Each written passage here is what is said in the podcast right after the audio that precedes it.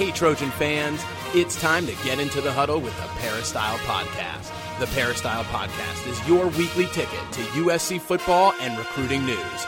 Don't forget, you can download the podcast 24 7 at our website, peristylepodcast.com.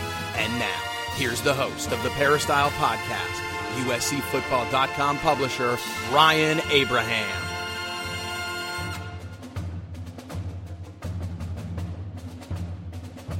Hello, Trojan fans. Welcome to episode number 363 of the Peristyle Podcast. Today is March 23rd, 2015. We got a big show for you this week. Coming off spring break, we're going to talk to Dan Weber and Coach Harvey Hyde about what's going on and what you can expect from the last few weeks of USC spring football. We got a lot of questions to get to, and we love to hear from you. Podcast at uscfootball.com is the email address. If you want to email us a question, or you can call us two different ways 206 888 6755 or our website, peristylepodcast.com. Either way, please leave a brief message and we'd love to play it on the air and answer your question with Coach, myself, or Dan Weber. And without further ado, we're bringing in Coach Harvey Hyde. What's up, Coach? Well, here we go, buddy. Another week of spring football at USC. Uh, was it good? Was it bad? They had a bye week so early in the spring practice. I, I don't know. I, I can tell you my experiences if you ask, but it's good to uh, be back. I'm sorry I missed last week. I had to be in Vegas for March Madness. Uh, the start of March Madness is absolutely huge in Vegas. In fact, during the the period of that week from Thursday through Sunday, there's more people and more generation as far as in the revenue uh, area of gaming than there is for the entire Super Bowl, which everyone probably already knows that. So I was up there not wagering, not wagering, but I still got a few teams in there, Ryan. I still nice. got a few teams in there. I've got a couple that are gone too. I want you to know that more than a couple, to be honest with you. But uh, yeah, it's great to be back with you. And uh, with the bye of spring practice, really there wasn't that much to talk about uh, not seeing spring practice, but now this week we're back in it. All right. Well, Coach, I want to thank our sponsor before we jump into all that. Southern California Tickets, sctickets.com. It's real simple email, I mean, a real simple web address if you want to go to sctickets.com. They can hook you up or you can call them at 1 800 888 7287. You want to get some Clippers tickets or some Lakers tickets as the season winds down. Anything, baseball starting up pretty soon. sctickets.com. They can help you out. So we thank uh, thank them over there. And Coach, you, you talked about the bye week, quote unquote bye week of spring football. It's kind of interesting. They took a week off, really ten days for spring break. And Steve Sarkisian likes to do this. They actually started spring practice at least a week or so early this week too, this year. Um, so not you know just about a month or so after signing day, you get the you know spring ball starting, and they spread it out over a six week period, five weeks of practice and one uh, week of spring break. But I wanted to see what you think of that week off, and is it hard to kind of get back into the same rhythm, and, and what are the coaches are doing on this off week? It's just want to kind of get your thoughts on taking that week off for spring eh, during spring football. Well, uh, Ryan, when I had spring practice, I didn't like the break. Uh, I like to try to schedule our spring practice around spring vacation. I didn't like the break in between. It's like cramming for a test and before you take the test, you take off 10 days before you take the test. Well, you've got to go back and review if you've got uh, the pass, if you want to pass this test and get up to where you remember everything on what's going on. Plus, you know, you could talk about that. Yes, I worked out during the entire uh, spring break, and I didn't forget, you know, forget what I needed to do. But you know, realistically, let's be honest. The coaches, the players, they, they want to rest their minds physically. They want to rehab. They get away from it, and and you're not as sharp, and you really got to come back the first first couple of days of spring practice and show the videos again and get motivated again and get back in the shape uh, mentally and physically and uh, get into the what I call the routine. And uh, I didn't like taking a break. Uh, I used to schedule. We just went uh, four straight weeks, and man, we pounded it out. We got it done. It was like the season, regular season. You survived through it. You, you conditioned through it, and then you had a little bit more time off for what I call the off-season programming, which is where you condition yourselves. You get bigger, you get smaller, you rehab if you're hurt. And what happens, I've always said, there's more off-season time than there is regular season time. So you have a better chance of getting better during the off season than you do during the season. As far as bigger, stronger, faster rehabbing, getting yourself academically, uh, you know, strong in your classes uh, for the period of time that you need to spend during the football season itself. So uh, sometimes you just can't do that. Now, don't get me wrong. Sometimes you just because of the programming schedules, and I don't know what it is at USC, as far as you know, tests and and all those things where the semester ends and all of that. But I like to do it that way, and that's why I always used to do it. I, we used we used to go four days a week uh, for five weeks or five days a week, you know, with a Friday off before we scrimmaged every Saturday, and we scrimmaged every Saturday. That's how you learn to play football. You just learn it, the, the scrimmage, and you learn to hit people and run around, and you learn uh, you have officials there, and you know, like the new rules that are in football now currently, you know, targeting and all of these things. If you don't practice it live, then you're going to get called on it during the season because you haven't been able to really work with what the new rule changes have been. So uh, that's where I look at it. Uh, there's different ways of doing it, but that's the way I like doing it because I really felt like you scrimmage or you practice for two weeks. That's cramming for an exam. Then you take off of time and you come back and you got to again study again to get back into it. Uh, all right, thanks for that, Coach. Let's uh, we'll jump into some of these questions now. Dennis in Lancaster had a couple, and one he wanted to ask about the pro day. I know we talked about this a little bit before, but um, from USC Pro Day, do you think that Nelson Agholor, Buck Allen, and George Farmer did enough to help them improve their draft positions? Uh, I do. I think the one that helped himself the most was George Farmer. I, I have talked to a couple of pro scouts and Texans pro scouts that I know or coach with me. And I remember the same type of comments I made with Terrell Davis, who uh, I coached, and uh, you know there was a lot of question marks if he could play in the NFL. And I told him, hey, take this guy. Like I told him, hey, take this guy named Randall Cunningham, and and I think George Farmer has that same type of potential. It's his fastest guy, fastest time at pro day physically strong, uh, was the number one re- receiver in the country when he came out of high school. You know, yes, he's been hurt, but he hadn't played that much. He's going to continually get better. Boy, I wish he'd have come back to SC. I mean, he he's going to be a force. I really do. So I think he's a steal. So I really think he really helped himself. I think Buck Allen helped himself too, as far as uh, uh, with his hands and and the way he runs. You know, running backs now are not a priority really. He's a not going to be a first round pick, but down the road somewhere he's going to get picked in third, fourth, or fifth round somewhere in there, depending how uh, the team's need. And Nelson Agholor, I always knew could play. Okay, I, if you if you can't figure out Nelson Agholor as an athlete, then you really shouldn't be coaching football. You should be a librarian. Uh, nothing against any librarians. Okay, I didn't mean to Huh? I really shouldn't say that. I mean, but get myself in trouble here. But Nelson's a great football player. I think if anything, what's hurt Nelson is not what he's doing now, but the number of times he's been hit. Yeah, I never for one guy getting those many turns or those many reps or those many hits and those many different things he did punt return, kickoff return, this, that, everything, and the number of passes he caught your body can only take so many collisions. It's like a car accident. How many car accidents can you have and survive without it really taking a toll on you?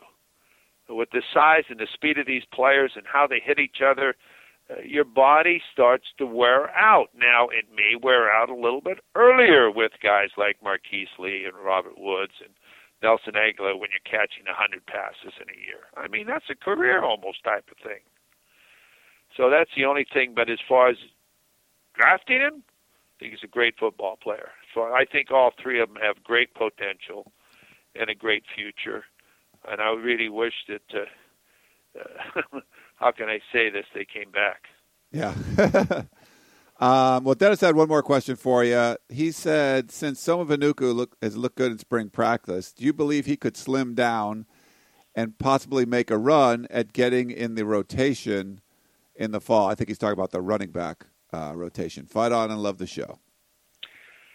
Uh, yeah, I do. Uh, he's a LenDale type of guy. I mean, if he got rotations. Now, what the key is, uh, the term this gentleman just used, rotation. That means he's playing.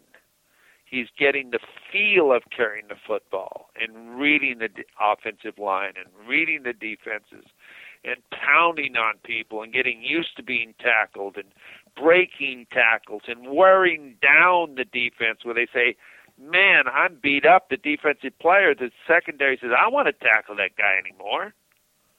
Then, yeah, he could be a real force in the rotation, you call it, of USC offense as a running back. But you have to have belief in that. And you have to understand he's got to carry the ball a number of times to make that effective as far as with the timing of the offensive line, him pounding the defense, and making that happen. I really do. So, yeah, I think he'd be very effective. He's a big, strong, he's a winner, man. Uh, let's face it, he's a winner. I talk to his parents every week before the game. They come over to the pregame show and hang out, and I go over and talk to him. They're such lovely people, and he's come up with. Uh, oh man, I tell you, I talk with him about how they raised him. He's he's a superstar, okay? But you've got to believe, and he's got to know that they believe in me, and the team's got to know when he goes in, it's not just a one play thing or oh he's just playing but someone's hurt.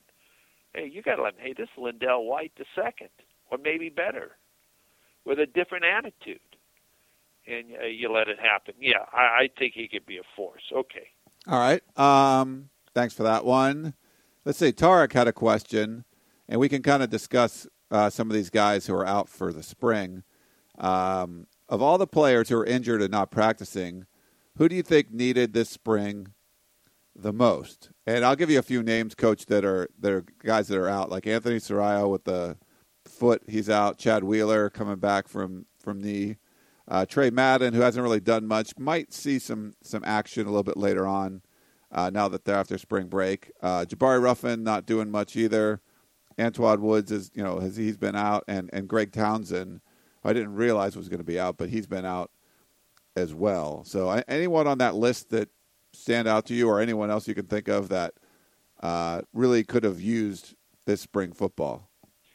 Well, you've listed uh, them, and there probably are others. Uh, let me tell you, every single one of them could use spring practice. There isn't one that needs it more than the other. They all needed it. Now, not for the same reason, not for experience as far as playing. Sarao's played a lot of football, but he needs to be out there. Ruffin needs to be out there. Townsend needs turns. Townsend had great potential, but never had, never been healthy as far as I can remember. Woods needs it because he needs to move and stay in shape physically. Uh, you can say you're in shape, but you're not in shape unless you're practicing. Running up and down and riding bikes on the sideline doesn't get it done. Or swimming in the swimming pool or whatever they're having them do. Football is a football is is the way you play football is you play it. So every single one of those guys you mentioned all need spring football. That's why they have spring football to review mentally, to get your timing down, to uh, play the game and, and, and get ready for the fall. So when you say which one the most needs it, they all need it. Maybe for different reasons, but they all are behind where they should be by not participating in spring practice. That's how I can answer that. And I agree, Coach. And I, I think like a, a Chad Wheeler is unique because um, you know, having a new position coach. I mean, you'd love to be around doing, you know, going through the drills. Uh, from Bob Connelly, he can't do that because he's out for the spring. Like a Tre Madden, there's, I mean, he started off last season on fire, but I think you you just want to see him kind of healthy, and so it'll be interesting to see if he does come back these next few weeks and, and gets more turns when as far as uh, contact goes. Uh, we just haven't seen that yet so far. And like a guy like a Jabari Ruffin, people expect him to come in and and take one of those spots on the outside and and do that. But you know, we haven't got to see much from him either. So a lot of these, I mean, I agree with you. All of them could use it for different reasons, but some of them, I, and you really want, you know, eh, we kind of know what Antwaun Woods can do. He certainly could use spring football, but uh, a Jabari Ruffin, or you know, I, I think someone like him, it, you know, just would be invaluable being able to get more reps in, in spring football. Oh, you never can get too many reps. You really can't because playing the game of football, the timing, the pursuit angles, the reading, uh, being a team, uh, participating in different new techniques that, that are being taught, all of the above, all of them. I mean, when you have off as long as some of these guys have had off, like Chad Wheeler, he had played for a long time. What was it, the second game of the year he was injured? Uh, that's a long time ago. Uh, so you got to get back. You got to get strong. You got to get your timing. I'll tell you, some of these young players have come along, and I don't know if he he is the best. Not that I'm saying he shouldn't be, but but uh, who knows who's the best now Yeah. at left tackle, or what is the best combination of of the offensive linemen? Same with the linebackers and all of the above. Uh, both those linebackers, you know, they've got some quality freshman linebackers coming in. These guys have got to get better. They might be sitting and watching. And Towns has been injured. He's got to learn to prove that he can play or play hurt. And Woods, uh, you know, you got to continue getting better every year. Uh, you can't just play the same level all the time. And you need to be a leader out there. So there's a lot of different reasons why these kids should be out there.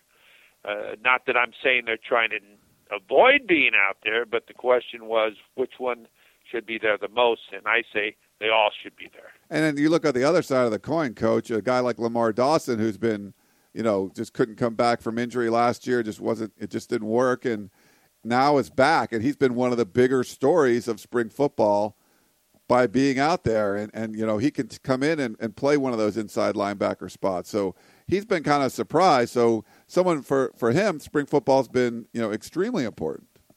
Certainly has, and uh, I think the biggest improvement I've seen with Lamar Dawson is attitude.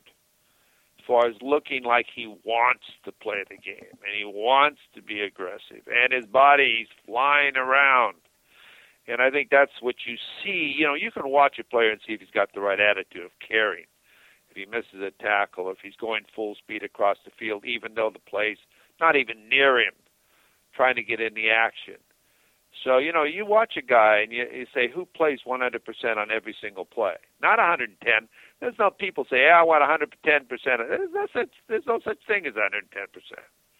It's 100 on every single play. And when you come out, I know you've given it to me. You brought your game. And I think the attitude of, of some of these players, too, is, is I hope any uh, none of them that are uh, that are not in spring practice are saying, "Oh, I can get another week. I need to rest another week," uh, when really they should be out there. All right, Coach, we got one last question for you from Melvin. Um, in comparing USC's offense to an offense like Ohio State, do you think quarterbacks are more easily replaceable in a system like Ohio State's system versus USC's systems? I ask because I'm still amazed that Coach Urban Meyer can bring in a third string quarterback and win the conference championship game, the national semifinal, and the national championship game on such short notice and lack of game experience. Can we win with a Max Brown and or Jalen Greene if Cody Kessler were to go down with an injury? Well, let, let's say it this way. First of all, Ohio State's quarterbacks are talented and they're different types. They're big, physical type of quarterbacks that love to run and love to punish, and maybe you have to say you shouldn't run as much. They love it. And their offense is far more simplified than what USC's is. It isn't a it isn't a complicated type of offense. Is hey, we're pretty physical. We got Elliott a running back. He never wants to come out of the game. The offensive line was all brand new last year, but yet look at the way they continually got better during the year. The quarterbacks are all big, strong, tough kids. It could be tight ends, linebackers, could play a lot of different types of positions on the football team. Now, I can't see Cody Kessler being a linebacker. I can't see my, Mark Brown, Max Brown being a tight end. Or not, not that these kids aren't great athletes, but they fit certain systems.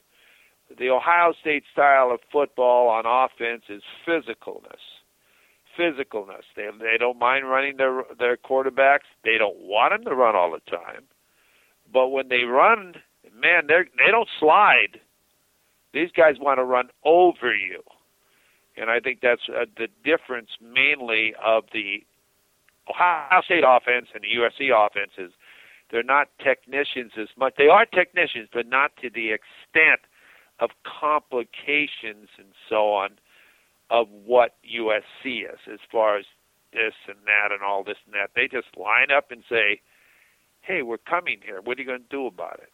If you're going to try to tackle us, that's fine." But they run off tackle, they trap, they lead through, they do all kinds of different types of physical types of run with their power offense and their quarterback who can back it up too with the same type of thing. And they're not afraid to run right up the middle and get their first down whenever they need it. How many times did Ohio State last year, third and nine, when their quarterbacks would make it and run for 10 or 11 yards? All the time. And that's not really the thought in the USC offense. The thought in the USC offense is more technique, system.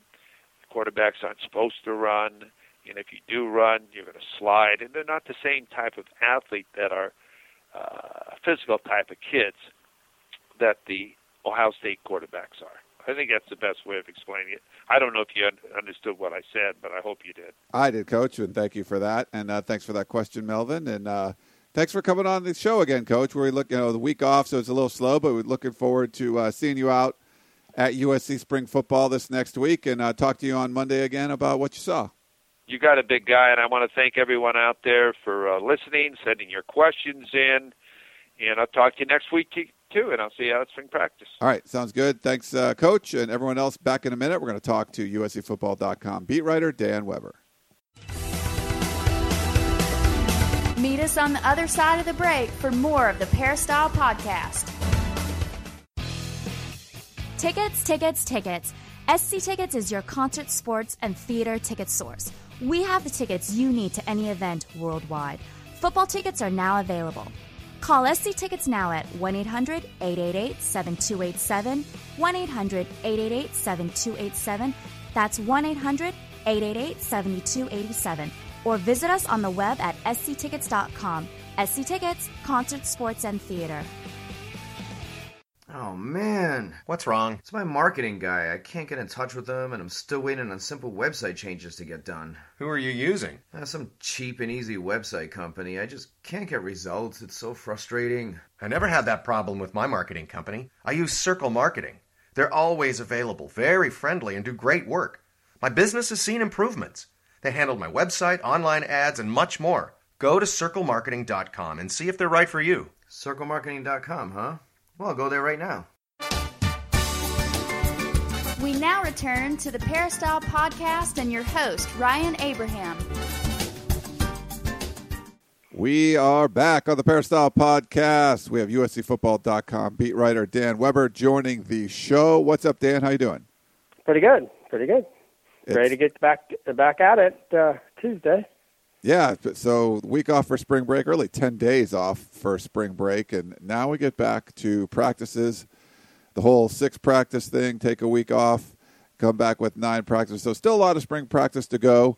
Um, and we want to, we'll just jump right into these questions, Dan, because we got a lot of, uh, um, a lot of people asking about what's going on with the team. Um, from spring practice, we'll kind of describe what we've observed. The first one's from Melvin, and it's actually with special teams. He wants to know Has someone emerged as the number one place kicker since Andre Heidari has graduated? How does this new kicker look this spring? Well, I, I would give him the edge just because of his, you know his scholarship and his live leg, but uh, but they're really doing a two man. Uh, you know, Ma- Matt Boermeester, the blue shirt lefty from San Diego with the big leg, and uh, who redshirted uh, this past year, and Alex Wood, who you know won the kickoff job duties and has been available the last couple of years, uh, kicks from extra points, uh, accurate, has has really because of his kickoff duties increased his length as well. He's not going to kick it quite as you know far out as uh, say a Boermeester who looks like his natural, you know, with his natural leg swing has about a 55 yard range. Uh, he's got a, you know, when you have a big, big, you know, kick, big wide kick, uh, you may not be, you know, always, uh, you know, perfect down the middle, but, uh, but I think, uh, you know, I think they're going to go with the two man, um, you know, competition. I think it worked well with Andre Heidari. I think Alex always was there pushing him, and uh, uh, I think you know I, I think things are looking good in terms of uh, you know where the you know the field goal situation is going to be. Uh, I'm I'm real impressed with uh, with both of them. Alex has done a great job, you know, since uh, a couple of years ago, stepping in when Andre got hurt on a kickoff return coverage situation, and uh, you know he's just another one of the the walk-ons that have been so valuable, you know, for this USC team over over the last few years. Yeah, lots of valuable walk-ons. Uh, we we didn't have a question about this, but maybe do a talk real quick about Connor Spears and, and what he's done. Well, I mean, he's uh, he just looks like he belongs out there. I mean, if if somebody didn't tell you, you know, this is a kid's a walk, you know, a walk-on transfer from Columbia, you'd have no idea that that's what he is. I mean, he's six six, two forty he probably could put on a few pounds. He catches the ball in, in traffic. He just looks like he belongs out there, and he's running. You know, been running with the first team all spring, and uh, he just looks, you know, looks like a natural. And uh, again, you know, just uh, it, it, he really a valuable addition to this program. Uh, you know, without Bryce Dixon and um, uh, you know, just uh, you know that tight end spot that uh, you know needs uh, you, you know needs uh, you know needs bodies, and then you get one that, that looks like he can play. Uh, I don't know. We've seen him uh, get down and, and block enough to know uh, how they're gonna, you know, how he uh, you know impacts the run game, uh, and I think that's the kind of stuff they're trying to decide now during the you know the ten days off. Uh, what all this means, you know, going forward for the offense. But uh, yeah, to have that that kid, uh, you know, kind of come in out of the blue and be able to, you know, be able to play is uh, pretty amazing. Uh, okay, let's see. We're going to go to Terry, and he has the next question for you, Dan. He said, I realize the positions are far from being set, but could you clarify for me which two or three players appear to be vying for the rush end position and the four players who have a good chance at playing at the two defensive end positions. Please include any incoming freshmen that you believe could possibly make this list. Thanks for all this. Thanks to all the staff for the great work, and Dan, I can't wait for the emails to hit the light of day. Terrian. yeah, uh, I maybe this might be a good time to mention that. Uh, Terrian, uh, I just got off the phone with the uh, the Court of Appeals actually this morning. Uh, the NCAA did hit their deadline. They had been extended two days to Friday, and they did submit the Friday a letter uh, outlining what material that they would uh, uh, include in their appeal, and uh, it goes before the court now for review whether they have to actually act on it or just accept it. Uh, they weren't uh, 100% clear, but uh, uh, you know, the, the last thing I was told was that um, uh, you uh, stay tuned. Uh, the material that uh, you know, once it's unsealed, it will be available to the public. So, and how that all works, and they weren't able to explain how it works, the back and forth between Todd McNair's lawyers and the NCAA's lawyers. Uh, I mean, I don't think Todd McNair's lawyers are going to take back anything. So I think you know their material you know does go forward. Um, the NCAA I don't think submitted all that much of the damning material, so them taking back some things, I don't know that it impacts uh, you know the amount of, uh, of emails we're going to see. As far as the the ends and all, I think we haven't seen enough to have a really good sense. I mean, uh, for example, uh, if you're looking at you know uh, how they're gonna how they're gonna line up. I'm not even going to start putting people into positions because I don't even think we know for sure who all is going to you know be in in what spots exactly. Uh, I think the final three weeks you know will determine that, but I'm probably and I'm absolutely. I don't think I want to start you know jumping in there with trying to guess what freshmen are going to work their way in and all of that. But I do think you know the um, I think those edge positions are the you know the key positions uh, you know on this defense. I think uh, I got a a pretty good you know sense of the inside linebackers and uh, and the down linemen and uh, kind of a rotation that you know that they're hoping you know to be able to do. And and we see an expanding secondary but I think it's that you know uh, you know the rush end for example. I don't know. I, I really flat out uh, not even gonna uh, until we get a chance to see them play more in pads and more real you know scrimmage kinds of situations uh, I think I'm going to let that let that just you know let that just develop because don't have as good a feel you know for that as, almost any other position on the team. I don't know if Ryan does or not, but uh, I'm gonna kind of let that go and see where they end up with. Yeah, I mean, they're still got to see what Jabari Ruffin's going to do, and you know, Greg Townsend's been out. There's a lot of, I think, question marks there. And we just don't know what the incoming freshmen coming in. So I think that's, to me, Dan, that's going to be like early fall camp. We'll we'll know a lot more. Yeah, I think, and there are so many different ways they can go in terms of how they want to play it and who they want to play and all of that. I think that's why you have, you know, spring ball. I don't think, I think, and, and I like this. I think personally, you know, you don't want to come up with an early answer. You don't want to be penciling guys in, you know, to those positions because you can play it different ways. I mean, they need obviously need somebody that can play in space and somebody that's big enough and physical enough and you know all the you know all the things you need. You need you know uh, somebody that like Devon Kennard by the time he was a you know a senior, I think, and uh, who gets there. I don't think we've seen anybody yet who exactly fills that uh, that spot. Uh, so I think uh, it's up to those guys to decide, you know, where they go and what the pecking order is and how they play uh, how they play out there. So uh, let's just uh, let's just let that one that one develop. Okay, uh, we actually had another question on the defensive line, uh, uh, audio question, so I'll play that one for you. Here you go. JD from DC with a question for Dan about uh, D line development between junior and senior years. It seems to me there's a lot of uh, enthusiasm that we're going to see some kind of dramatic improvement some from some of the players already on the roster to uh, replaced Leonard Williams. Uh, when I look back historically, I don't really see evidence for that. The only guys I can think of who made you know really substantial leaps between their junior and senior years at SC on the D liner.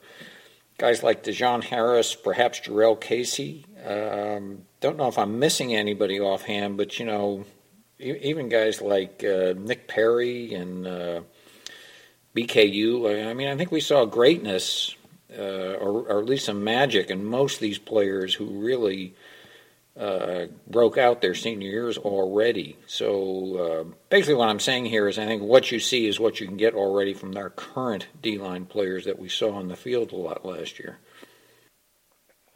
Well, I guess my my take on that would be uh, last year wasn't set up in a way that you were going to see, and the way they play, you know, the, their defensive responsibilities were not geared to uh, having guys stand out. I mean, Leonard Williams did so on his own, on his just sheer absolute, you know, uh, unbelievable skill set and you know willingness to. But even he probably uh, didn't get a chance to shine as much as as he had the year before. Um, so the system wasn't geared to making it obvious who could play and what they could do because you know they're trying to you know, basically hold their hold their spot and you know take up blockers and uh, you know free the linebackers you know to make the play. So uh, it didn't go the way you know that it would jump out at you that maybe the way it had in, in the past where it was so obvious uh, who could play. So, and I, I like their theory that they're going to improve as a group, and that includes the coaches, it includes the schemes. And I think it's one of those things that you know where everybody has to improve to get better. They are they're playing with more enthusiasm. They're playing with more responsibility, you know, for their for what they're doing out there. Uh, I think they get it. Uh, I think what we don't know is how good can they be. I mean, I think we've seen at times we've seen an Antwaun Woods. It looks like he could make a play, or, or Cody Temple at nose tackle, but we don't always see that. We don't always see them affecting, you know, the game. We've seen, you know, occasionally with Delvon Simmons or, or Claude Pelon, uh, but we don't always see that. Uh, if we get a situation where you know there's a, a deeper rotation, if Kenny Bigelow uh, really uh, develops the physical kinds of movement skills that he needs to be able to disengage and to make plays, uh, the flexibility that he needs. As a group, I think uh, is, is how I'm going to look at this defensive line. Not so much as individuals, and you know, when you start comparing them, to, you know, the USC past, you're comparing, you know, guys to a lot of you know All Americans and first round draft picks and NBA you know, real successes in the you know NFL, excuse me, uh, and and you don't necessarily see that with this group, but I wouldn't rule it out. Uh, I think we didn't get a real good look at, uh, you know, so I'm not sure I totally agree that what we saw last year is what we're going to get this year. I'm willing to give them and their coaches a chance to to show us that that, that wasn't the case so much that. Uh, you know, they're not going to have those games where they just seem like they take off. Uh, that they're going to be able to play, and that they're going to be able to, you know, scheme-wise, be turned loose to uh, to make more plays. I think the, the the key on defense for me is figuring out ways to get your players to make plays. I think that was the genius of of Pete's system was freeing defenders to make plays, and uh, I think it's it's the real challenge for um, you know for Justin Wilcox is to figure exactly how do we do that. All right. Uh, excuse me there. Let's go to Frank. He says, What, if any, strides have been made so far in spring practice where Coach Sark, the play caller, works on his game clock management? Last season, it seemed that he lost track of the game clock in the last five to ten minutes, where he looked like he wasn't sure what plays to call to quote unquote kill the clock. Looking forward to seeing the Trojans in the playoffs next season. As always, fight on. Thank you for your time, Frank. Well, I think you could replicate it to some extent. I think one of the ways they've done that is by the finishing practice with five plays. I mean, part of that is uh, on both the offense and defense. Uh, you know, with the uh, the realization that you know you've just got five plays and you've really got to make them count on both sides and you know the way it, that didn't happen so much last year. Um, so you see that. You see him, you know, playing with a, you know, an urgency and a kind of a time, uh, you know, situation at those points. I don't think you, don't see a lot of clock management other than that kind of thing, but I do think there's an awareness of what didn't happen last year at all levels. Uh, I mean, we're never probably going to know exactly what the uh, the inner workings are between say Clay Helton and and Sark, and that'll probably, however it goes, will be smoothed out, uh, you know, from the first year. But yeah, you're right, and, and on offense and defense both, there were some issues as to, you know, what do we want to do, and how do we, you know, how do we get it, you know, communicated, you know, to the players to do it, and um, I, I think that'll be better just by going forward, uh, just naturally. Just you know, those things have a way of you know smoothing out. But I do like the fact that Sark has decided, you know, they're going to think about that every single uh, practice where you finish up with uh, you know with the urgency of this is it. You know, you got five plays, and I think on both sides of the ball, you really have to do it right. All right. Thanks for that one. Let's go to JJB. He says, Thanks so much for the podcast. You spoke about the McNair case last week. I guess I'm asking you to speculate here, but assuming that the emails, excuse me, guys. Sorry about that. Uh, excusing that the, assuming that the emails are released to the public, what should we expect to find in those emails that would be of interest to USC fans who want the world to know how corrupt the NCAA is and how badly USC got screwed. Fight on from JJB. Well, my take on this, and and I, I'll have to say this, you know, there's a gag order, and the attorneys have really abided by it. I mean, they have just, they're just nobody's talking about any of this. But from just what you what you saw in the you know the material that was released in um, in Judge Shaller's court, and on which you know upon which he based his decision, uh, you would see three staff members of the NCAA Committee on Infractions, three staff members who were not supposed to be involved in the deliberations, who by NCAA bylaws are not allowed to be involved in the deliberations, who, when it was brought up that it appeared that they were on appeal by USC, the NCAA absolutely testified, declared that these people were not, that they did not have anything to do with the decision and how it was made, and that they did not have the ability to interact, that they were maintaining their uh, neutrality. I think the emails will show that that's completely false. And I think the pattern of the emails will show you that the NCAA has been doing it that way for years and years and years and didn't think twice about it. And whenever push came to shove and someone said, well, it looks like other people were involved in this decision besides just the members of the Committee on Infractions, the NCAA say, would say, oh, no, no, no, no. All they were doing was proofreading it, or all they were doing was correcting typos or whatever. I think that will get blown to blown to smithereens. They they obviously were judge, jury, and executioner. They were the people that were saying Todd McNair was guilty. Todd McNair has to be uh, destroyed. Todd McNair has to be kept out of college football. Uh, USC is guilty because Todd McNair, blah blah blah blah blah.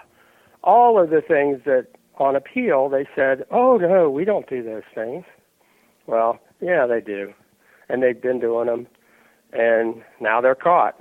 That's that's I think the the, the general gist of of what you know that they were you know dishonest and that they didn't do what they said they were supposed to do, and um, and you know they they felt like I mean we've heard testimony from people who heard one of the members of the committee on infractions at an alumni gathering at her her organization or her university said that you know that uh, a small group of people took this prosecution and pushed it to a place where they didn't realize it was going, and then it was too late to do anything about it. I think that's what you'll you'll get a general picture of as to how it happened, how it got where it got, and who did it. And uh, I know it's been you know fashionable to to really come down on members of the Committee on Infractions. I think actually they were more bystanders in this process that went around, went along uh, you know around them, and then all they did at the end was uh, said, okay, we'll go along with it. But uh, but I think that's what's going to come out is the fact that people who decided this case weren't supposed to decide the case. And when they were when it was said in the appeal that they were involved in doing that, the NCAA said, no, no, no, they didn't do that. Well, I think this will prove that yes, they did do that. They did. All right. Well, we should know some more pretty soon. Uh, we got a few basketball questions, Dan. We're going to end the podcast on that. Um, so a lot of interest in the basketball team, which is kind of interesting. We haven't seen that too much, so it's. Uh, I don't know if it's. Well, good or- you know what? The whole year, this is interesting. I, I'm more interested in the NCAA tournament this year than I've been for a while. Yeah. Obviously, the TV viewers are more interested. The ratings are ridiculous. They've gone, you know, through the through the roof. I mean, uh, and I, I'm not exactly certain why. I've talked to people about it. Nobody, everybody agrees there's more interest, and nobody seems to know exactly why that is. But this is a year where the NCAA basketball tournament has bounced back, and again, it's at one of those moments where you think, man, it'd be fun if you were part of that. You Yeah. know, if you were a USC guy and you could be kind of excited the way you know much of the rest of the country is. I think the regular season to me, Dan, is not as interesting anymore at all. But the it, I think that makes the tournament more exciting. But it's just you know you don't know players' names on different teams. You don't know who their coaches are. It's just there's so much. It's just so watered down. I think right now in the regular season, unless you follow one team specifically. But just watch it. I can't even watch like regular season college basketball anymore. And then tournament time. That's a really good point. And, and I do think you know there are people coming up with you know suggestions as to how to change that. For example, instead of making the tournament champion uh, the automatic NCAA bid, you know, uh, you know, get the automatic NCAA bid, make the uh, regular season champion, as it is in you know football, uh, so that the regular season starts to matter again. Uh, I think that would be you know one way to do that. But but you're right. Uh, I think the other thing, and people don't take this into consideration, uh, the numbers say that there, while there's four billion dollars uh, bet annually on the Super Bowl, there's nine billion bet on the NCAA tournament. Think about that, more than double. Now it goes for three weeks and and there are a whole lot of games. And I, I will say this: going to the four TV outlets so that every single game is televised from beginning to end has made a big difference. I don't think there's any any question about that. But uh, that nine billion dollars that's wagered on the NCAA basketball tournament, because as I think people know how important that has been to the NFL and its development, and uh, now uh, you know it, it's an absolute factor in uh, in the interest in college basketball. Certainly is. Uh, well, we do have a few USC questions, so I'll play you the first one. It's a voicemail. Yes, this is Richard, the USC basketball fan. I'd like to make a direct statement from Pat Haden from the state of Troy this week. I quote, unlike football, where you need to bring in 15 to 20 good players a year to stay competitive, basketball just relies on two or three. And we have two talented six foot ten big men coming in next year to help. I would expect to see a major leap next year in our men's basketball program. I'd like Dan's comments on that, and uh, what do you think of Haden's statement, and uh, where do we go next year? Thanks a lot. Bye. Yeah, I think uh, to our USC basketball fan, uh, I think he's making it clear. I think he's basically saying, you know, he's got next year, and uh, I think reading between the lines and just reading the Pat's face at basketball games, he wasn't very happy. I mean, how could you be? Uh, that was not a good. That was not a good year, and that, a team that had the number 12 recruiting class in the nation coming in this year with two pretty decent transfers who became eligible. So that gives you six new players. And and you know we can all talk about you know Nikola this and Nikola that, but you know Andy was extremely uh, high on Nikola and uh, and Julian Jacobs. You know athletically, the two players he you know got le- were left over from um, you know recruits from uh, uh, Kevin O'Neill. So that's a basic eight player nucleus, uh, and it just didn't happen much for this team. And I look at, for example, last December, December a year ago, uh, USC goes into Dayton and beats a Dayton team on a buzzer beater, a Dayton team that would go on to the Elite Eight and then come back this year with just six players and still almost get to the Sweet 16. And I look at where did that Dayton team go after that USC loss in the past, you know, whatever, 14 months? And where did USC basketball go from that game in the past 14 months? And I look at, you know, Dayton with Archie Miller, Sean's little brother, as a coach, and I think, wow, Dayton's gotten a whole lot more out of their program and their players than USC has. And that's all you can ask is, here's who you've got. Make them the best, you know, team they can be. Hopefully they'll play with confidence. Hopefully they'll know what they're doing. And of course, you know, they're not big enough and strong strong enough. But you can have a sense of who you are, how you win games, how you defend people, you know, where you have to stand to rebound the basketball, for example, like if you're be- behind the basket, you can't rebound, you know, that kind of just basic stuff that you just wondered what what the heck is going on. And are they getting better? I know, you know, there are differences of opinion. I didn't see for a young team I think you expect more progress from the beginning to the end of the year and more a sense of this is who we are, this is how we win games. Didn't see that very much. I think what Pat was saying is that better happen next year. It absolutely better happen, and uh, and we'll see. Uh, but you basically you add these two. I was looking at, you know, I think everybody in the country has them listed as, you know, if not both of them, the two recruits, uh, top 50 guys. Uh, almost every, I think, recruiting evaluation service has them, at least one of them in the top 50, uh, and both of them in the top 100 for sure.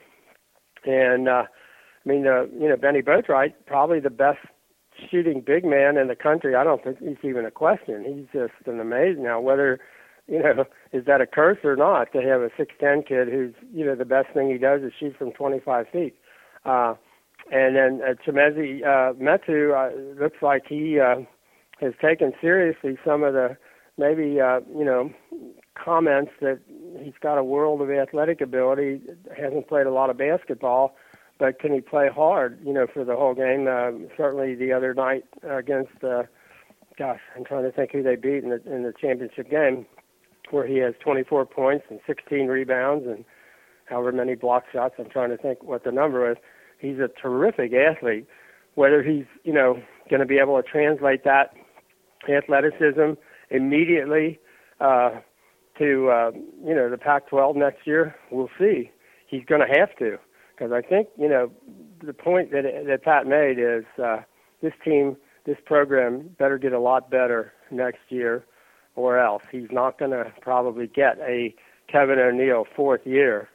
Uh, uh, I think you, know, you can't afford it. You couldn't afford, you know, Kevin O'Neill to get it the, probably the last two years on his contract. And uh, uh, I don't. I think that Andy's not going to get another year after next year. This next year they've really got to be better. Uh, we got one more for you. Well, actually, there's two more, two quick ones. Um, John in Oakland, he says currently USC's incoming basketball class with two four-star recruits is ranked 16th, uh, right behind UCLA. I read that the Trojans will be playing games in this August in Europe.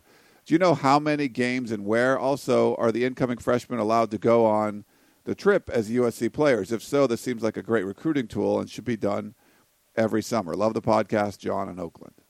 I'm gonna have to check on that, John. I don't know. I don't know all the details for that. Uh, I know uh, it really helped. Apparently, uh, Kentucky's kids said that where they go to the Bahamas, I think, uh, this year, and it was a big bonding experience. I'm not sure if that's one of those ones where you have to be enrolled, and when does it happen in the summer, uh, so that you know you are in school. I'm guessing if you're in school, you're definitely going to go. Yeah. Uh, but I've got to uh, check that out. That's uh, that would be. Uh, a really worthwhile thing, I think, for for this group, especially if you can incorporate the two newcomers. I think that that would be, you know, I I think, you know, unfortunately, the last time USC did it, they went to Brazil, and uh, uh, what's it? Oh gosh, I can't think of the point guard's name.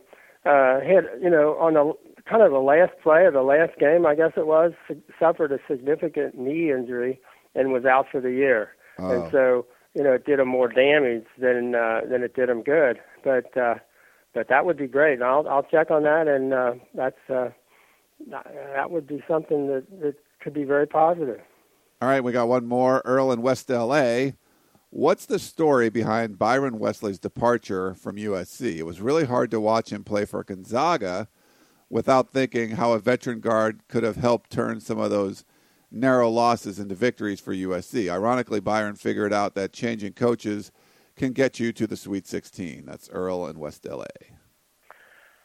You know, we never could put a exact, you know, put a finger on it exactly. I mean, we knew that there were issues. We knew, for example, Byron got there, you know, kind of missed the team bus for the Long Beach game, and uh, you know they. Uh, you know, they set him out and ended up losing that game. And uh, we also know that for some reason, um, he was, The, I think he, he was, the, if you took uh, combined points scored and rebounds, he was the, the number one guy in the Pac 12 and didn't get a single vote for the Pac-12 all-conference team last year, which was ridiculous. I mean, he obviously was good enough to, you know, be second team or honorable mention or whatever as he's showing this year. But it just looked like USC wasn't the place for him, you know, to develop, and uh, and he decided he wanted to take a shot and um, go somewhere where uh, you know he could have a really good. He, he decided basically that next year, meaning this past year, wasn't going to be the year that USC was going to put it together.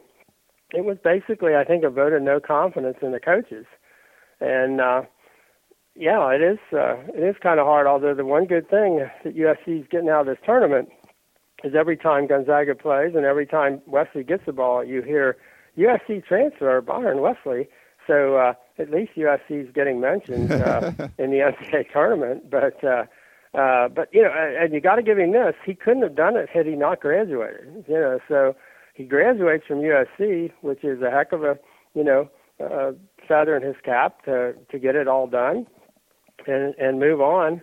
And um, uh, he you know he picked a situation where he's not the star. He didn't go someplace where he's going to be able to gun gun it up. He went somewhere where um, they're going to play team basketball, and he's going to be one of the guys, which is what he is now, and a facilitator and kind of a leader. And um, his, you know, it, it works really well with with Gonzaga. Uh, and the shame is that he didn't think that would work so well at USC, where he has his degree and invested all that time and, and effort. So uh, uh, I agree. It's uh, I'm happy for Byron, but it is hard to watch uh, and say, uh, "Gosh, why couldn't that have happened at USC?" Yeah. All right. Well, Dan, great stuff. We appreciate it, and thanks for all the questions and uh, even some basketball questions. But we'll see you out there at practice tomorrow, Dan. Yes, we will. Can't wait. All right. Thanks, Dan. Thanks to Coach Harvey Hyde and everyone for sending in those questions. We really appreciate appreciate you listening to the Peristyle podcast, and we'll talk to you all next week.